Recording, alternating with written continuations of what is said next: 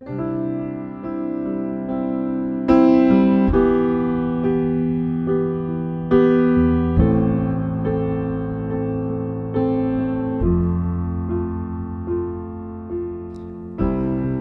salutăm în numele Domnului Isus și vă spunem un bun venit la transmisiunea podcast a Bisericii Române Filadelfia Atlanta.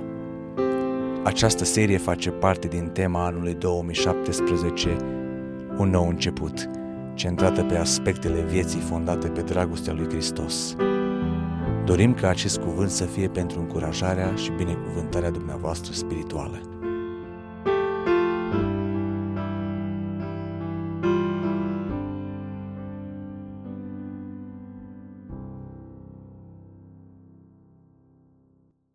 Iubiți frați și surori, în dimineața aceasta ne apropiem de Cuvântul Domnului, însă înainte de a intra propriu-zis în mesajul din această dimineață, aș vrea să fac câteva remarci uh, legate de modul în care vor decurge slujbele de duminică dimineața uh, în ceea ce privește cuvântul care va fi propovăduit în mijlocul bisericii în următoarea perioadă. Dorința noastră a conducerii bisericii este de a avea în Biserica Filadelfia uh, cuvânt de învățătură. Dorim să parcurgem anumite uh, cărți din Scriptură prin care să adresăm învățăturile lui Dumnezeu, uh, care mai apoi aplicate la viața noastră să producă în noi cunoașterea lui Dumnezeu mai îndeaproape, să producă în noi sfințenie sau transformare, pentru că cuvântul lui Dumnezeu este singurul care poate să facă lucrul acesta și totodată să producă în noi um, apropierea de Dumnezeu și umblarea în frica lui Dumnezeu uh, mai mult. Cred că noi, ca și biserică sau Biserica Domnului Isus Hristos, are datoria de a fi preocupată de cuvântul Mântuitorului, de cuvântul revelat în Scriptură și um, obținând hrana noastră spirituală din cuvântul acesta, avem chemarea din partea lui Dumnezeu să ne edificăm sau să ne zidim sufletește. Uh, o altă chemare pe care noi o avem din partea lui Dumnezeu este ca noi să ne aliniem viața după cuvântul lui Dumnezeu. Noi nu ne putem alinia viața după cuvântul lui Dumnezeu dacă nu cunoaștem acest cuvânt, dacă nu-l studiem, dacă nu-l citim, dacă nu-l uh, mestecăm, dacă nu-l rumegăm, dacă nu-l aducem aproape de inima noastră. Ori uh, în viziunea noastră pentru următoarea perioadă în Biserica Filadelfia, este dorința aceasta ca în slujbele de duminica dimineața să avem un cuvânt de învățătură, pentru că noi avem două predici, de obicei duminica dimineața. Prima predică sau primul cuvânt va fi cuvântul de învățătură și a doua predică va fi un mesaj devoțional, rămânând la aprecierea predicatorilor care vor fi programați să slujească dacă vor folosi pasajul din Efeseni pentru a doua predică sau vor, vor folosi uh, uh, un cuvânt potrivit cu călăuzirea pe care Domnul le-o va da. Noi dorim uh, să monitorizăm învățătura în biserică și să ne asigurăm că în Biserica Filadelfia se propovăduiește o Evanghelie curată, se predică cuvântul lui Dumnezeu și noi vom veghea împreună cu lucrătorii bisericii ca lucrul acesta să se întâmple. De ce studiu pe cărți? Parcurgând cărțile Scripturii într-o, într-o, anumită, într-o anumită ordine, noi vom avea ocazia să parcurgem pasaje din Scriptură pe care nu le citim în mod obișnuit, nu le citim uh, în mod normal uh, în predicile noastre. Fie din uh, motive de uh, poate lipsă de uh, interes în anumite subiecte, fie din dorința de a nu ne duce în anumite pasaje din Scriptură care sunt prea complicate și greu de explicat, fie pentru că unele pasaje au ridicat anumite controverse în scurgerea anilor, uh, sunt predicatori care stau departe de pasajele respective și așa se face că sunt uh, anumite situații în care anumite texte din Scriptură nu sunt atinse niciodată în, uh, în biserică. Dorința noastră atunci când prezentăm uh, studiul acesta pe cărți este, în primul rând, dorința de a acoperi toată Scriptura, de a ne uita la pasajul, la cuvântul lui Dumnezeu în întregime. Apoi, un alt obiectiv pentru, pe care noi îl avem cu studiul acesta pe cărți este dorința de a ne disciplina, de a ne învăța că niciun pasaj din Scriptură nu se tălcuiește singur, ci el este pus în lumina cuvântului lui Dumnezeu, în uh, contextul apropiat, în contextul îndepărtat sau contextul larg al Scripturii și în felul acesta uh, este dorința uh, noastră să ne obișnuim să interpretăm Scriptura corect, să atunci când ne luăm hrana din cuvântul lui Dumnezeu, să o facem în mod, în mod corect, așa cum a intenționat Dumnezeu pentru noi. Bineînțeles că în parcurgerea unui studiu de genul acesta pe cărți, noi ne vom uita și la contextul imediat în care a fost scrisă epistola și la destinatarii imediați, cei pe care i-a vizat epistola sau cuvântul din Scriptură în prima lui apariție. Dar ne vom uita și la care sunt aplicațiile acestui cuvânt pentru viața noastră de fiecare zi. Este important, de pildă, atunci când studiem o epistolă, să știm că epistolele sunt scrisori care au fost scrise ca răspuns la anumite probleme cu care comunitatea căreia a fost scrisă scrisoarea îi se adresează. Ori când Apostolul Pavel scrie o epistolă, el răspunde unde e nevoie. Dar pentru ca noi să putem să înțelegem care este mesajul pe care cuvântul Domnului îl transmite, este important să știm și care a fost nevoia pe care biserica a avut-o sau care a fost provocarea cu care oamenii din vremea aceea s-au luptat pentru ca mai apoi să aplicăm corect interpretarea acelui pasaj la viața noastră de fiecare zi. Noi obișnuim, de pildă, să citim cuvântul, uh, de multe ori deschidem așa Scriptura și citim la întâmplare un pasaj și luăm de multe ori un cuvânt de încurajare uh, din cuvântul Domnului în felul acesta. Și nu este rău să facem aceasta. Din când în când, când citim cuvântul Domnului, e bine, mai deschidem cuvântul și luăm și citim uh, acolo unde se deschide. Dar atunci când este vorba de studierea cuvântului lui Dumnezeu, noi nu putem să așezăm învățături în viața noastră deschizând Biblia la voia întâmplării sau așa, la uh, uh, unde se deschide și de acolo să extragem uh, învățături sau principii pe care să le așezăm la fundația sau la temelia vieții noastre. Vă dau un exemplu. Se, nu este un exemplu adevărat, ci este creat de cineva pentru a ilustra uh, uh, pericolul de a-ți forma învățătura uh, în mod sporadic sau spontan prin deschiderea unui cuvânt uh, la voia întâmplării. Spunea că cineva era într-o mare dificultate și a deschis Scriptura și a citit de la uh, pasajul unde spune că Iuda a lăsat talanții sau a aruncat talanții și s-a dus și s-a spânzurat. Nefiind mulțumit cu ce a deschis, a deschis Biblia iar la întâmplare și a deschis în altă parte unde scria celui ce i s-a făcut milă de el, i-a zis, du-te și fă și tu la fel. Ori noi nu putem lua un text de aici și un text de acolo, să le potrivim așa cum ne place nouă și să ne formăm anumite învățături din Biblie, ci noi trebuie să studiem tot Cuvântul lui Dumnezeu, să înțelegem principiile din Cuvântul lui Dumnezeu în lumina lor și înțelegând Cuvântul lui Dumnezeu să extragem învățături pentru viața noastră și zic ca Dumnezeu să ne ajute la lucrul acesta. Bineînțeles că atunci când noi studiem Cuvântul lui Dumnezeu, noi ținem cont de ceea ce ne-a spus omul lui Dumnezeu Petru, că nicio prorocie din Scriptură nu se tălcuiește singură, ci Dumnezeu ne-a descoperit Scriptura ca întreg, ca noi să putem să luăm viață prin cuvântul lui Dumnezeu. Deci vom începe cu epistola către Efeseni. De ce am ales această epistolă? În perioada aceasta, în special în anul acesta, noi vorbim despre un nou început. Tema pe care Domnul mi-a pus-o pe inimă odată cu venirea la Filadelfia a fost aceasta, un nou început în viața noastră ca și indiviz, în viața noastră ca și biserică. Bazați pe temelia experiențelor din trecut. Pentru că fiecare dintre noi, dintre noi, cei care formăm Biserica Filadelfia, noi nu suntem la începutul umblării noastre cu Dumnezeu. Noi nu suntem la început pe calea lui Dumnezeu, ci noi, de fapt, împrospătăm angajamentul slujirii noastre în acest nou început în Biserica Filadelfia, dar suntem bazați pe experiențele pe care Dumnezeu ne-a dat harul să le avem în toți anii noștri de credință, atât ca și biserică locală aici, cât și ca și indivizi care formăm trupul Domnului Isus Hristos.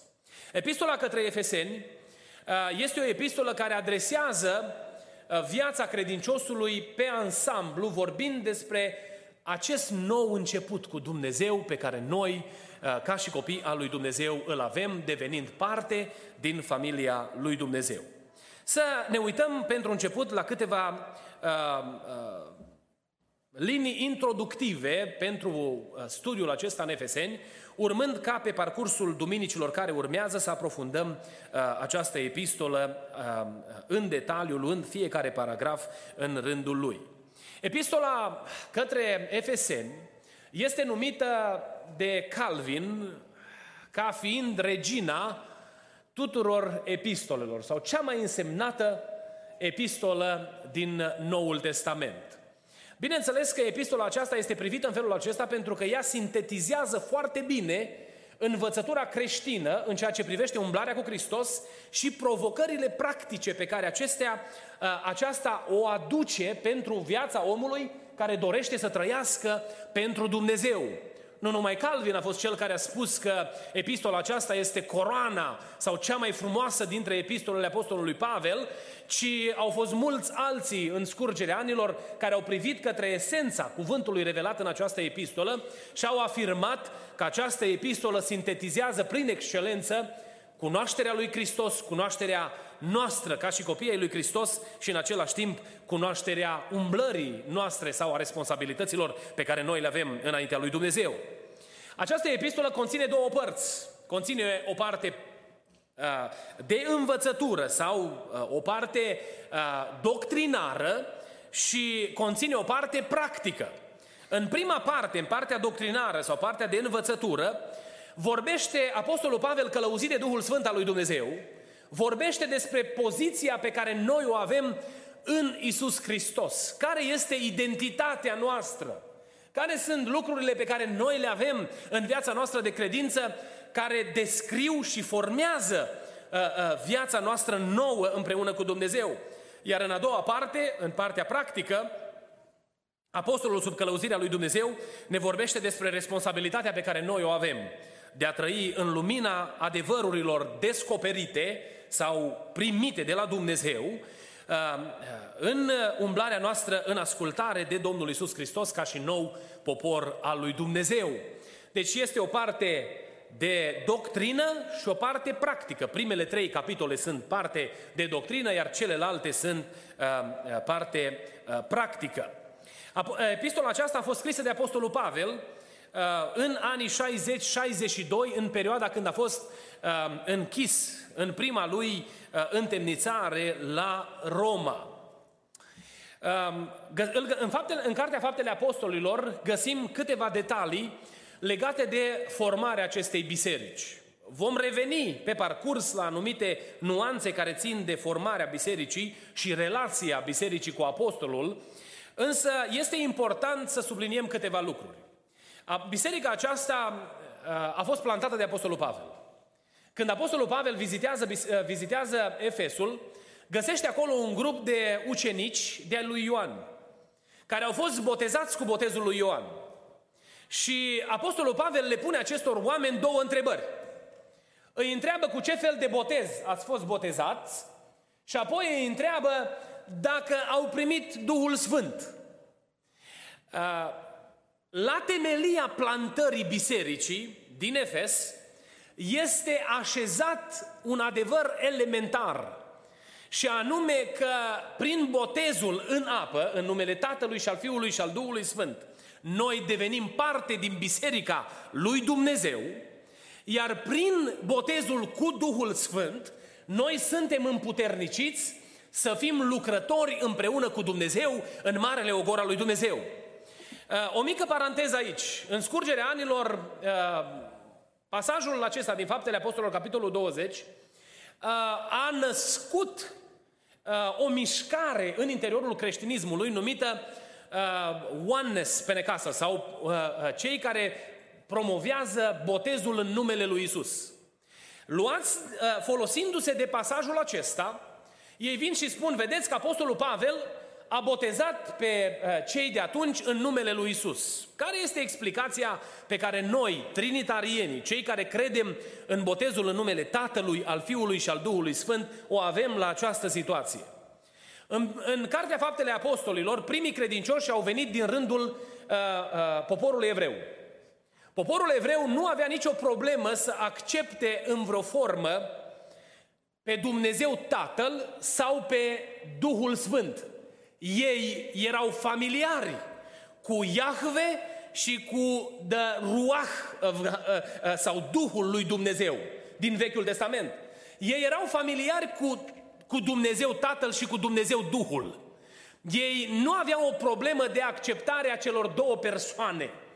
Dar problema pe care ei o aveau era problema acceptării lui Isus Hristos.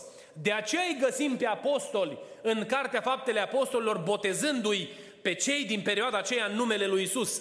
Nu pentru că s-ar fi exclus tatăl și fiul sau nu pentru că uh, fiul este o altfel de manifestare a tatălui. Pentru că noi, în învățătura pe care noi o credem din Cuvântul lui Dumnezeu, știm că la botezul Domnului Isus Hristos sunt prezente toate cele trei persoane ale Trinității.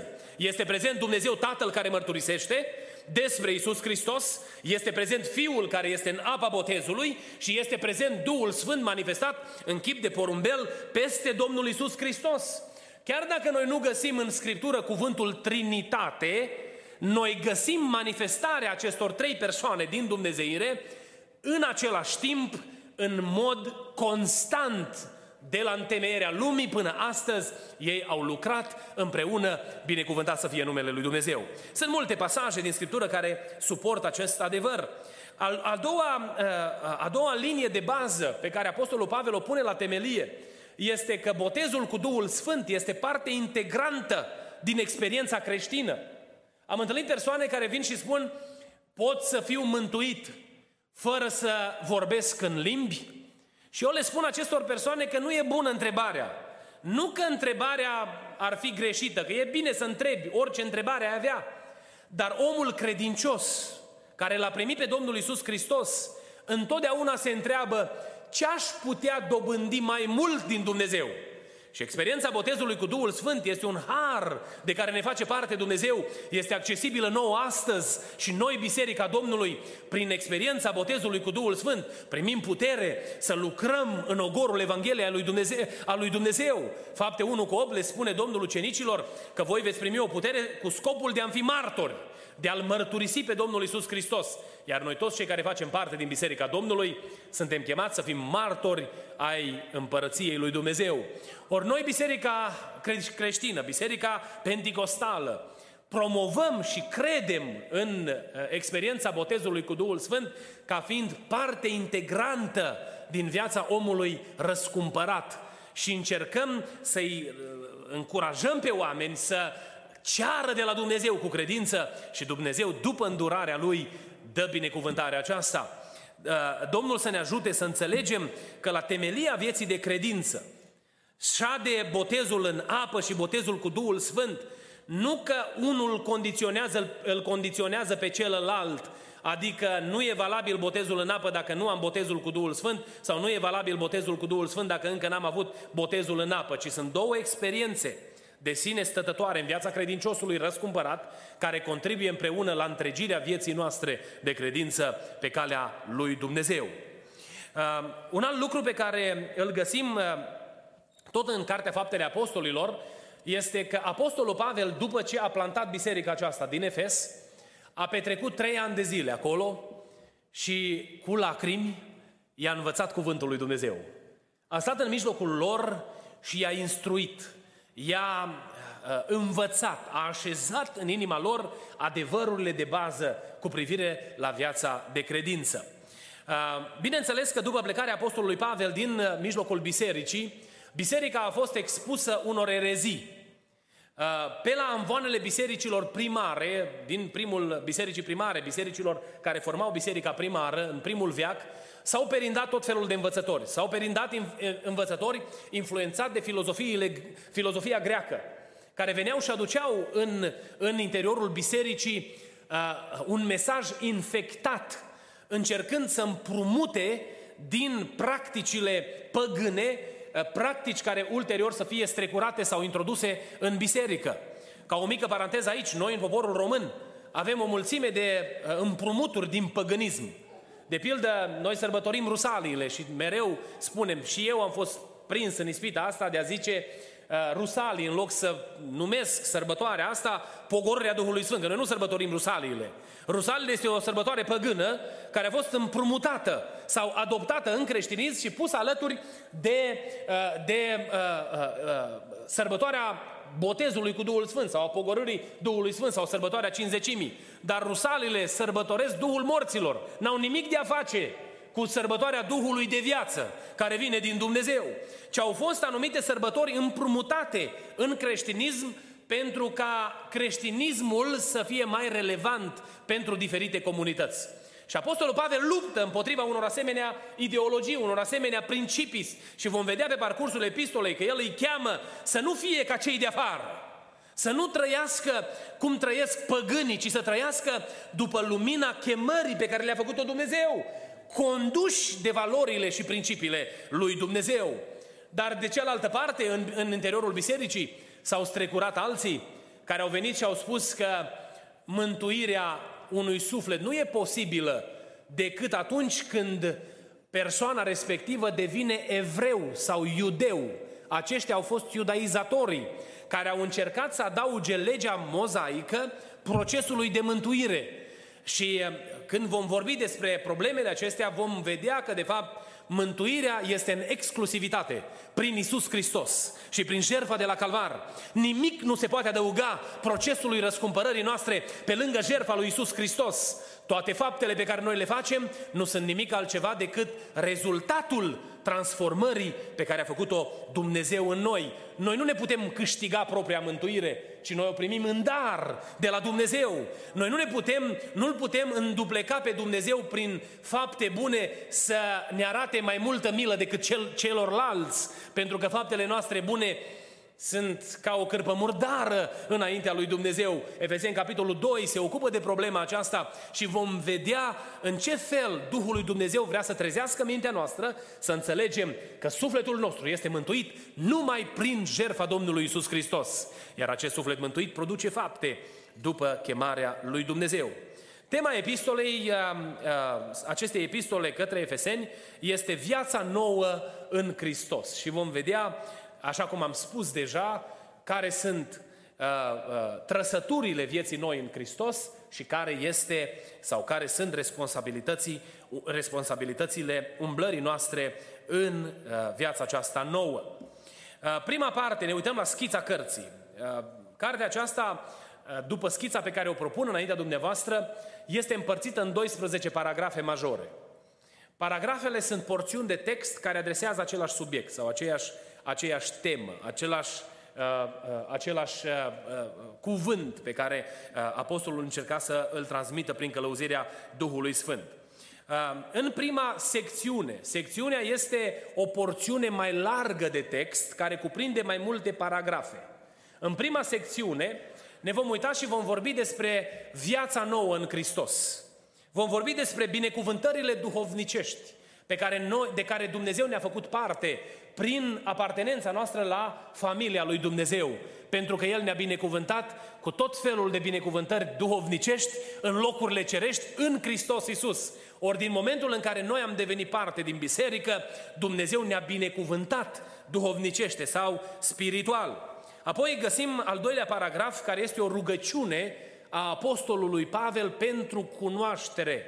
Dorința lui înaintea lui Dumnezeu ca biserica să-și cunoască Domnul și cunoscându-și stăpânul să trăiască în ascultare de el.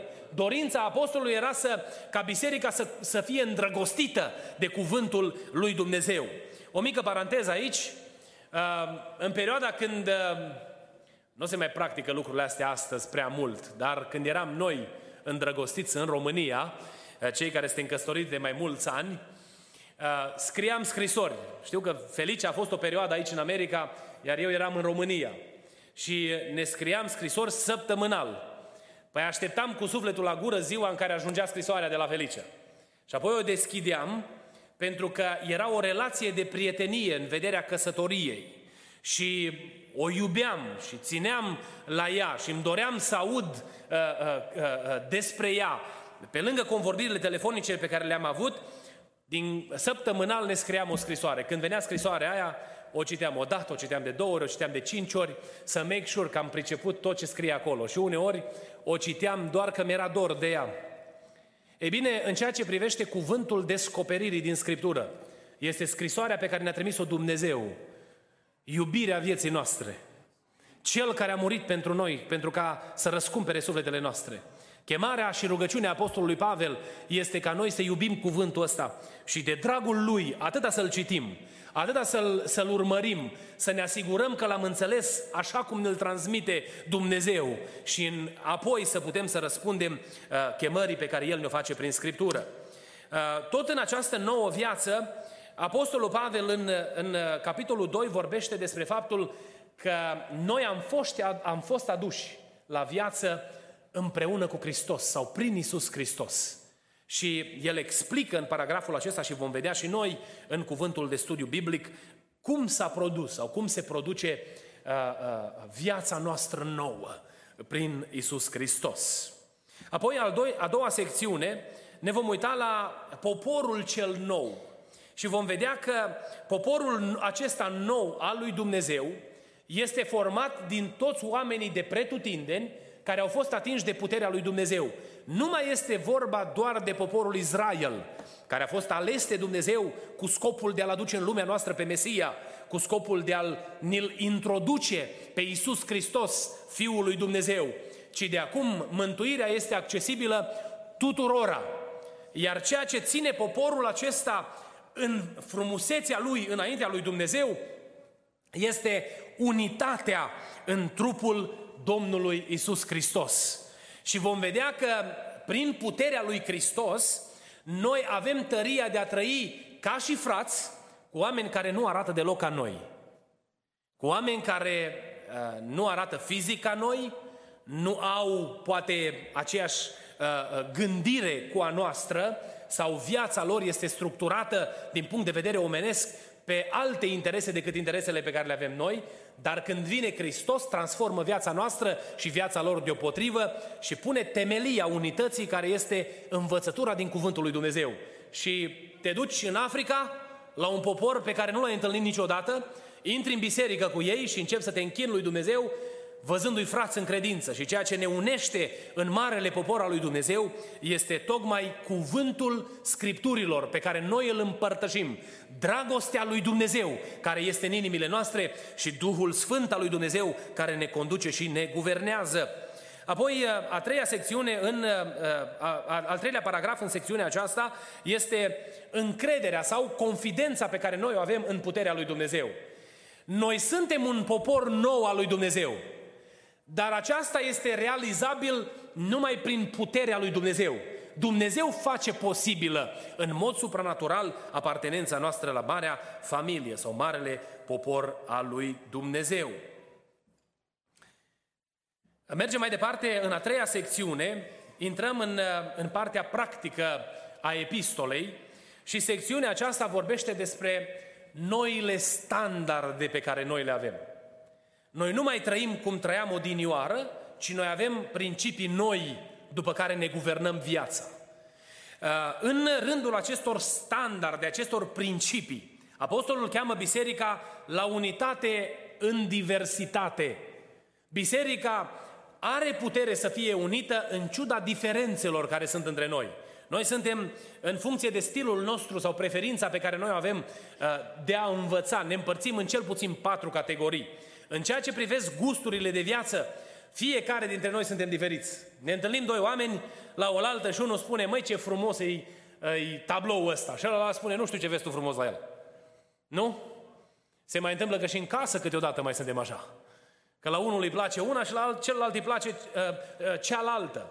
Dar ceea ce vrea să ne învețe cuvântul lui Dumnezeu, că Dumnezeu nu vrea să ne uniformizeze în gusturile pe care noi le avem pentru viață, ci Dumnezeu vrea să ne, să ne uniformizeze în ascultarea noastră de Dumnezeu. Vrea să fim uniform, vrea să fim toți la fel în ceea ce privește ascultarea de adevăr de cuvântul lui Dumnezeu și Dumnezeu să ne ajute la aceasta. Apoi, în ceea ce privește standardele acestea noi, în această secțiune practică, Apostolul vorbește despre faptul că noi suntem îmbrăcați cu omul cel nou. Că trebuie să existe o diferență vizibilă între ceea ce a fost în trecut și ceea ce este astăzi. Noi nu putem să rămânem, să devenim parte din Biserica Domnului Isus Hristos prin botezul în apă și să rămânem la fel. Pentru că cele vechi s-au dus și toate lucrurile s-au făcut noi, spune cuvântul lui Dumnezeu. Și vom vedea aici că Dumnezeu a pregătit acest om cel nou care trebuie să-l îmbrace, să-l acopere pe cel vechi. Și cel vechi trebuie anihilat și înlocuit de omul cel nou. Apoi umblarea în neprihănire, chemarea lui Dumnezeu de a trăi o viață sfântă. Uh, una din dificultățile pe care oamenii le-au avut în scurgerea anilor este să accepte că Dumnezeu are dreptul să ne ceară un anumit fel de viețuire. Ceea ce ne spune cuvântul Domnului în această epistolă este că odată ce am devenit parte din Biserica Domnului, noi nu mai trăim cum vrem noi, așa cum se întâmplă și în viața de familie. În momentul în care noi am intrat în legământul căsătoriei, Biblia spune clar în Corinteni că noi nu mai trăim pentru noi, ci trăim pentru celălalt. Nu mai suntem stăpâni pe trupul nostru, ci celălalt este stăpân pe trupul nostru. Aici este chemarea lui Dumnezeu ca noi să ne disciplinăm ca în armonie să funcționăm după regulile așezate de Dumnezeu în casa noastră. Iar în familia lui Dumnezeu lucrurile stau la fel. Chemarea Sfințeniei nu este un moft pentecostal. Nu este o pretenție a pastorilor români. Chemarea la Sfințenie este așteptarea lui Dumnezeu.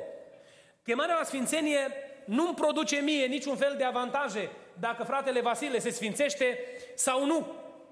Ci, sau dacă eu mă sfințesc sau nu, nu produc niciun avantaj fraților păstori cu care lucrez în biserică. Ci dacă eu mă sfințesc, singurul care beneficiază din asta sunt eu. Și apoi devin o binecuvântare pentru alții în trupul Domnului Isus Hristos. Dar chemarea lui Dumnezeu este să înțelegem sfințenia și vom vedea în cuvântul uh, din această epistolă că sfințenia este așteptarea lui Dumnezeu dar sfințenia este binecuvântarea de care ne face parte Dumnezeu, uh, fiind parte din familia lui Dumnezeu. Și un ultim lucru, sau o ultimă secțiune a acestei epistole, uh, sunt relațiile noi. Viața nouă în Hristos impune relații noi, după standarde noi. Și vom vedea aici că Biblia ne învață cum să ne comportăm cu partenerul de viață, cu soțul sau cu soția pe care ne-a dat-o Dumnezeu. E un pasaj în epistola aceasta care este citit în mod frecvent la nunți. Dar, de fapt, nu numai la nuntă trebuie să vorbim despre chemarea lui Dumnezeu cu privire la modul în care noi trebuie să trăim în relația cu soțul sau cu soția pe care ne-a dat-o Dumnezeu. Ci, de fapt, în fiecare zi, omul nou, transformat prin puterea Harului lui Dumnezeu, trăiește după așteptările sau conform așteptărilor lui Dumnezeu în relația cu partenerul de viață. Apoi, cuvântul Domnului aduce reglementări în uh, capitolul 6 cu privire la relația cu copiii pe care ne-a dat Dumnezeu. Omul care este transformat prin puterea lui Dumnezeu are un anumit tip de purtare față de copiii pe care i-a dat Dumnezeu. Și vom vedea în ce fel reglementează Scriptura lucrul acesta. Dar de asemenea, Uh, Apostolul Pavel vorbește despre relația dintre stăpâni și robi. Noi nu mai avem robie astăzi, că slavă Domnului a fost abolită și uh, nu mai trăim în felul ăsta. Dar tipul de relație există și astăzi. Este relația angajat-angajator. Și în relația aceasta fiecare dintre noi ne încadrăm. Și Biblia ne învață cum să ne comportăm dacă suntem angajatori și cum să ne comportăm dacă suntem angajați. Și vom vedea că relațiile acestea contează înaintea lui Dumnezeu. Prin acest tip de relații este arătată viața noastră pe care noi o trăim înaintea lui Dumnezeu. Am avut o situație uh, undeva aici în America, într-un oraș mai din zona de nord. Uh, era o, o problemă. Cineva venise din România și lucra pentru un frate de la biserică.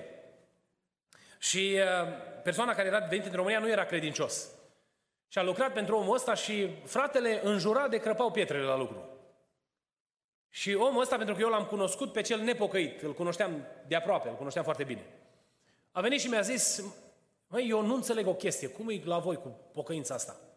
La biserică toți sunteți sfinți, acolo de zici că se coboară cerul.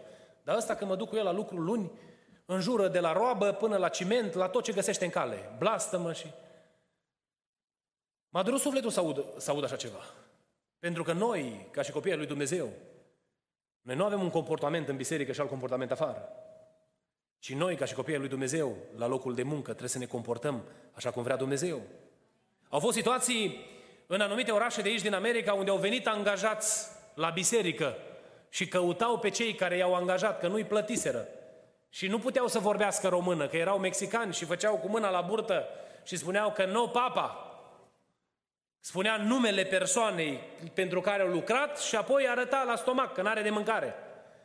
Lucrurile acestea sunt o anomalie, ele nu trebuie să existe în Biserica Domnului Isus Hristos.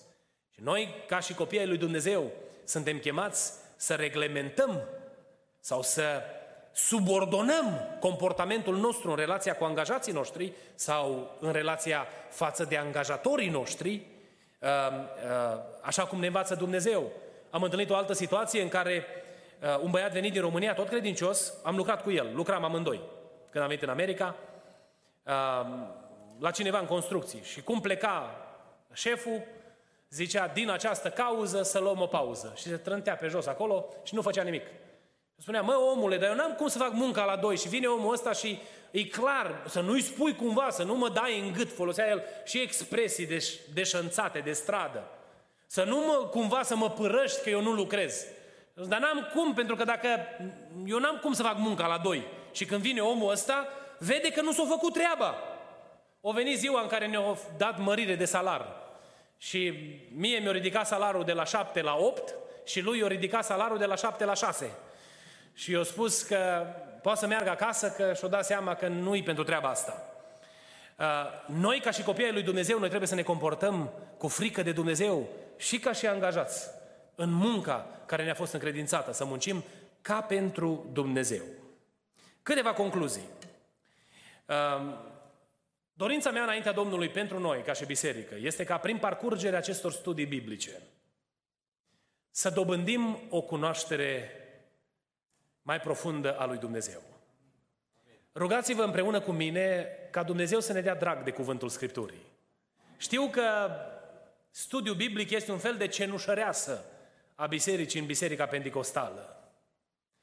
Uh, uneori ne plictisim la studiul biblic sau spunem, domnule, e prea greu de urmărit. Ne plac poate mesajele mai uh, dinamice, mai cu entuziasm, mai cu multe exemple.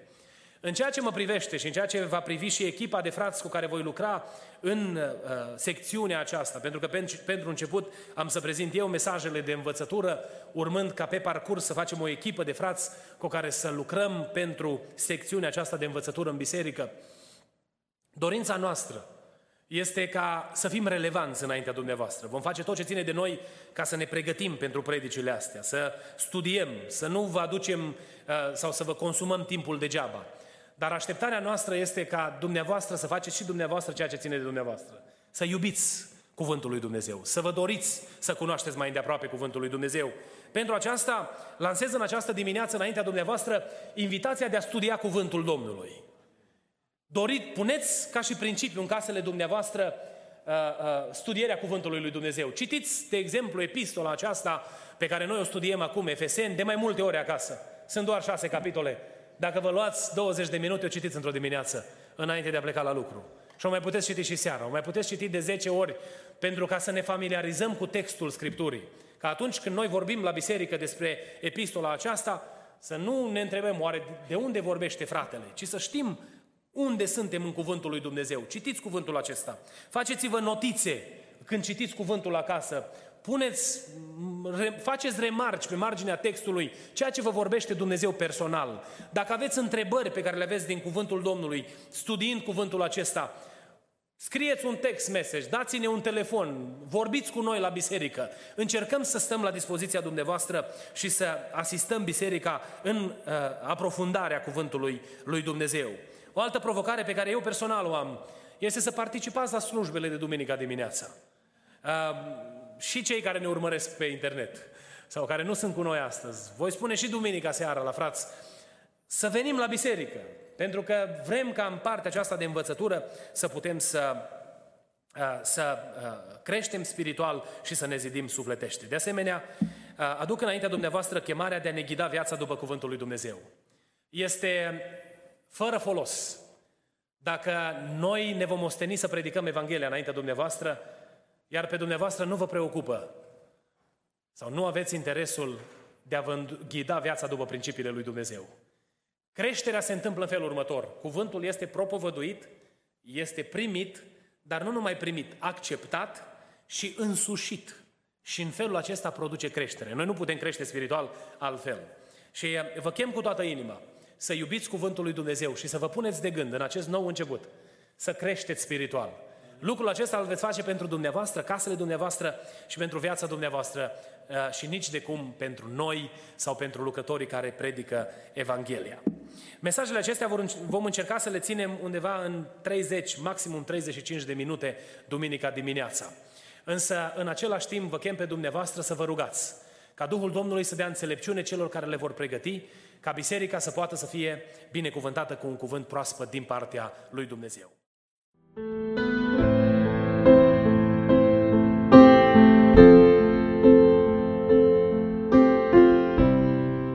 Vă mulțumim pentru că ați ascultat mesajul acestei săptămâni și ne rugăm ca Domnul să vă umple inimile de încurajare și speranțe noi. Mesaje noi vor fi afișate în fiecare miercuri. Dumnezeu să vă binecuvinteze!